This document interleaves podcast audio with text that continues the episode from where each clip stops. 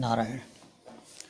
श्रीमद् भगवद्गीता तीसरे अध्याय के 16वें श्लोक तक यह बताए कि कर्म अवश्य करना चाहिए। कौन सा कर्म? जिसके लिए जो कर्म विहित है वह कर्म अवश्य करना चाहिए। और उसमें यज्ञ की प्रमुखता बता रहे हैं। तो तात्पर्य है कि जिसका यज्ञ कर्म में अधिकार है उसे यज्ञ अवश्य करना चाहिए। कौन सा यज्ञ, यह यहाँ पर विशेष रूप से नहीं बताए हैं। तो यज्ञ बहुत प्रकार के होते हैं। यहाँ पर तात्पर्य मुख्यतः पंच यज्ञों से है, जिन्हें नित्य प्रत्येक गृहस्थ को करना चाहिए। तो कर्म के बिना एक क्षण भी कोई प्राणी नहीं रह सकता। प्रतिपल कुछ न कुछ कर्म करता है। अतः कर्म अवश्य ही करना है। तो एक सामान्य धारणा जो है भगवद गीता के संबंध में, और वह अपवादों के साथ सत्य है, वह यह कि श्रीमद् भगवद गीता कर्मशास्त्र है। कर्मयोग का सिद्धांत प्रतिपादित करता है मुख्य रूप से। तो मुख्य रूप से कर्मयोग का सिद्धांत प्रतिपादित करता है। अपवाद भी हैं। तो सामान्यतः लोग सबके ऊपर इसको लागू करते हैं, अपवादों पर ध्यान नहीं देते हैं। इस कारण से साधु संन्यासियों की निंदा करने लगते हैं। तो कर्म सिद्धांत के साधु सन्यासी अपवाद हैं, किंतु कौन से साधु सन्यासी? जो कि आत्मनिष्ठ हैं, जो ब्रह्मनिष्ठ हैं, जो आत्मा में ही तृप्त हैं, जो आत्माराम है, आत्मा में ही रमण करते हैं, जिनको किसी भौतिक फल की इच्छा नहीं रह गई है, किसी वस्तु की जिनको कामना नहीं रह गई है, वे कर्म सिद्धांत के अपवाद हैं। उनके लिए कोई कर्म नहीं है। यह 17वें और 18वें श्लोक में बताए हैं।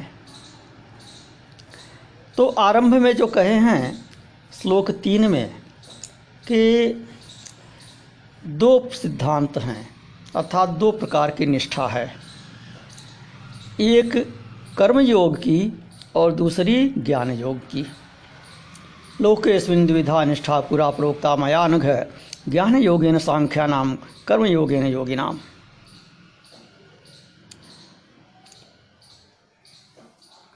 अर्थात एक ज्ञान योग है जो सन्यासियों के लिए है। सांख्या नाम शब्द का तात्पर्य यहाँ ज्ञानियों सन्यासियों के से है।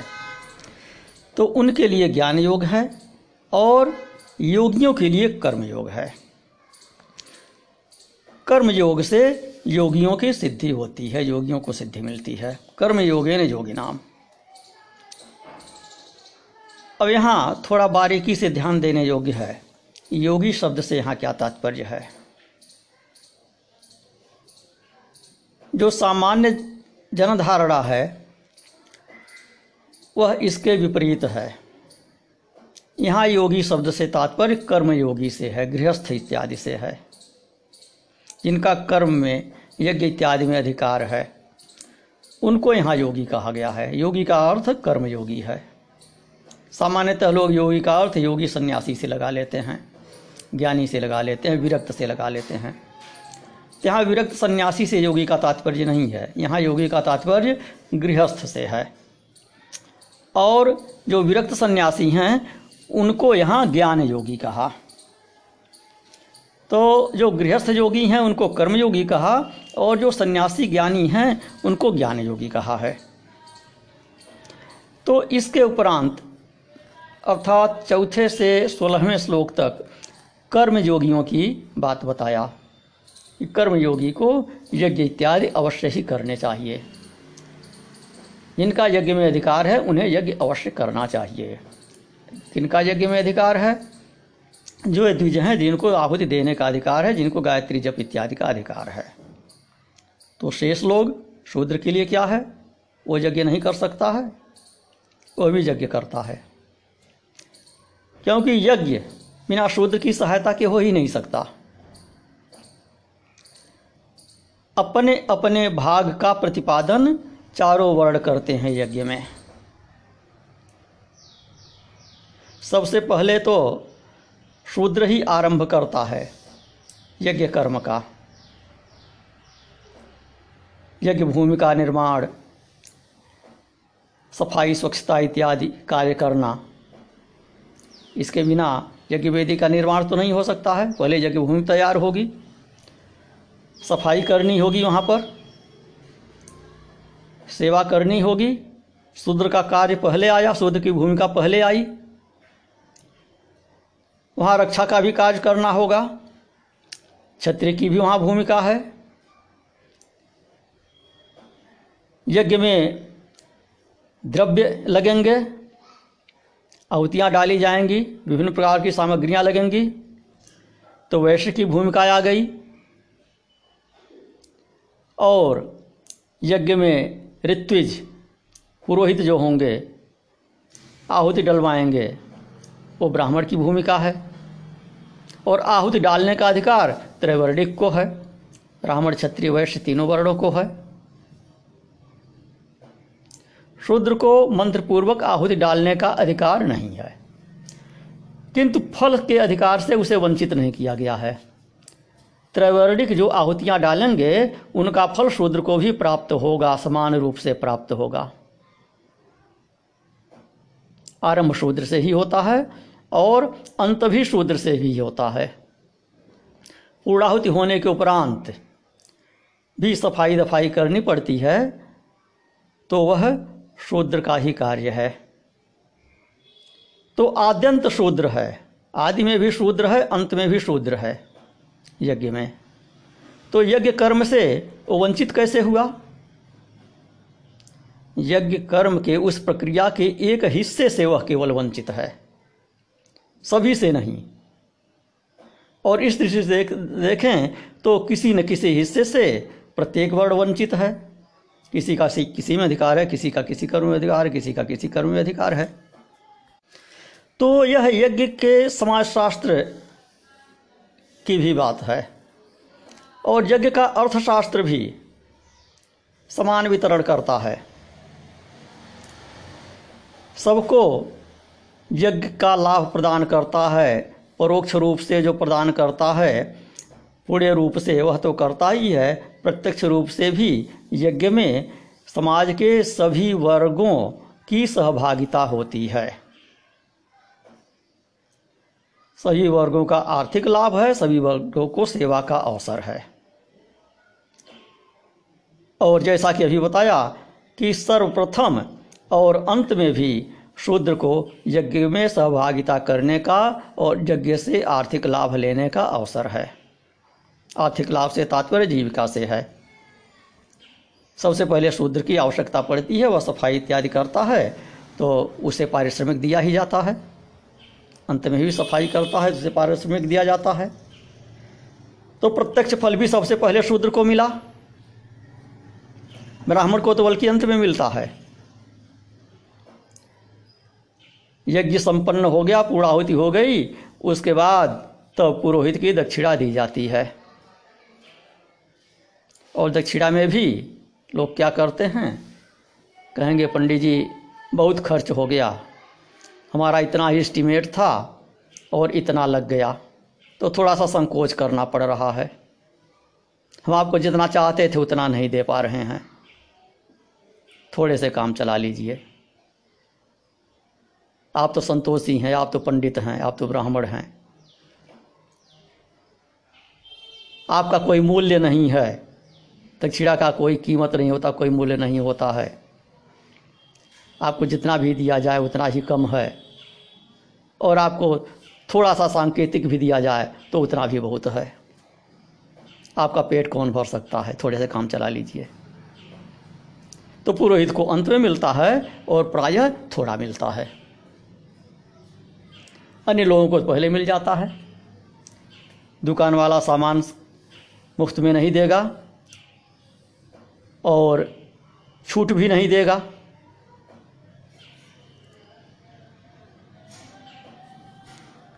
इसी प्रकार अन्य सभी का है। तो कहने का तात्पर्य है कि कर्म में सन्यासी के अतिरिक्त सबका अधिकार है। सबके कर्म बटे हुए हैं, अपना अपना कर्म करें तो पुण्य की प्राप्ति होती है, दूसरे का कर्म करें तो पाप की प्राप्ति होती है। अब प्रायः लोग क्या समझते हैं कि कर्मण्येवाधिकारस्ते मा फलेषु कदाचन, यह कह करके, अथवा यह जो कर्म सिद्धांत बतलाया गया तीसरे अध्याय में अभी 16वें श्लोक तक, इसको लेकर के सन्यासियों पर भी कटाक्ष कर देते हैं। कोई एक श्लोक पकड़ लिए, सबके ऊपर लागू करने लगे। तो उसके अपवाद के लिए यहाँ बताते हैं कि 17वें श्लोक में यस्त्वात्मरतिरेव स्यात् आत्मवृत्तस्य मानवः आत्मन्येव च संतुष्टस्तस्य कार्यं न विद्यते, कि जो आत्मा से ही प्रेम करता है, जो आत्मा में ही तृप्त है, जिसे किसी बाह्य वस्तु की प्राप्ति का किंचित भी प्रलोभन नहीं है, जो सर्वदा संतुष्ट है, उसके लिए कोई कार्य शेष नहीं है, उसके लिए कर्म का विधान नहीं है। तो ये सन्यासी के लिए कहा यस्त्वात्मरतिरेव स्यात्। आत्मरति क्या है कि शरीर से असंग हो जाने पर, अपने आप को शरीर न समझने पर जो आनंद आता है, अपने आप को केवल आत्मा समझने पर जो आनंद आता है, वही आत्मरति है। अर्थात संसार का अत्यंताभाव अनुभव करना ही आत्मरति है। आत्मचिंतन करते करते आत्मा में डूब जाना ही आत्मरति है। और आत्मतृप्तस्य मानवः, आत्मतृप्त क्या है? आत्मतृप्ति वह है कि दूसरी कोई वस्तु पाने के लिए शेष नहीं है। आप्त कामता को भी आत्मतृप्ति कहिए। आत्मा के अतिरिक्त और किसी वस्तु की इच्छा न रहे, यह आत्मसंतोष है। तो आत्मरति, आत्मतृप्ति और आत्मसंतोष तीनों एक ही बात है। थोड़ा सा इसमें अवस्था का भेद कह सकते हैं। आत्मरति होने पर संसार में रति नहीं रह जाती। जिस विरक्त को आत्मरति हो गई है, उसे तो श्रवण मनन निध्यासन की भी आवश्यकता नहीं रहती। ऋषियों की बात आती है कि ऋषि लोग भी यज्ञ इत्यादि करते थे, तो सन्यासी क्यों नहीं करते हैं? और दूसरी बात आती है ऋषि लोग प्रायः गृहस्थ थे, ते अब गृहस्थी का त्याग करके सन्यास लेने वाली बात कहाँ से आई? तो इसका समाधान करते हैं कि ऋषि और सन्यासी में थोड़ा अंतर है। लोक संग्रह के लिए कर्म करने का अधिकार ऋषियों को है, सन्यासियों को नहीं। ऋषि प्रायः सभी गृहस्थ थे, सन्यासी गृहस्थ नहीं हैं, या तो बाल ब्रह्मचारी हैं या गृहस्थी का त्याग करने वाले हैं। सन्यासी सदा ब्रह्माकार वृत्ति में रहते हैं। वे यज्ञ इत्यादि कर्मों का अनुष्ठान नहीं कर सकते, उसके लिए उनके पास समय ही नहीं है, क्योंकि वे सदा ज्ञान में, तत्व विवेचन में, ध्यान में लीन हैं। सन्यासी ज्ञाननिष्ठ है, मुक्त है, इसलिए उसके लिए कर्म की आवश्यकता ही नहीं है। उसको किसी प्रयोजन की सिद्धि ही नहीं करनी है, कुछ पाना ही नहीं है तो कर्म क्यों करेगा। जो आत्मानंद में मग्न है उसके लिए कर्म कर्तव्य नहीं है।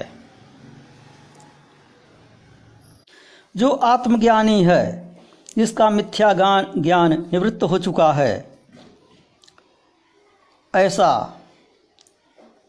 सन्यासी केवल शरीर के निर्वाह के लिए भिक्षाटन करता है। उसके लिए आत्मज्ञान निष्ठा को छोड़कर दूसरा कर्तव्य है ही नहीं। तो उसी को लक्ष्य करते हुए इस 17वें श्लोक में कह रहे हैं भगवान श्री कृष्ण कि जो आत्मनिष्ठ, आत्मरति वाला, जो आत्मतृप्त और जो आत्मा में ही संतुष्ट है, उसका कोई कर्तव्य नहीं है। पुनः कहते हैं 18वें श्लोक में, नैव तस्य कृतेनार्थो ना कृतेनेह कश्चन न चास्य सर्वभूतेषु कस्यर्थ व्यपाश्रयः। कि ज्ञानी को कर्म करने से कोई प्रयोजन सिद्ध नहीं होता और न करने से उसे कोई प्रत्यवाय भी नहीं होता, कोई दोष भी नहीं लगता। अर्थात शास्त्र विहित कर्म न करने पर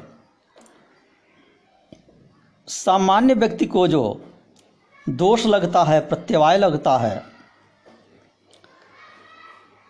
वह आत्मनिष्ठ सन्यासी को नहीं लगता। क्यों?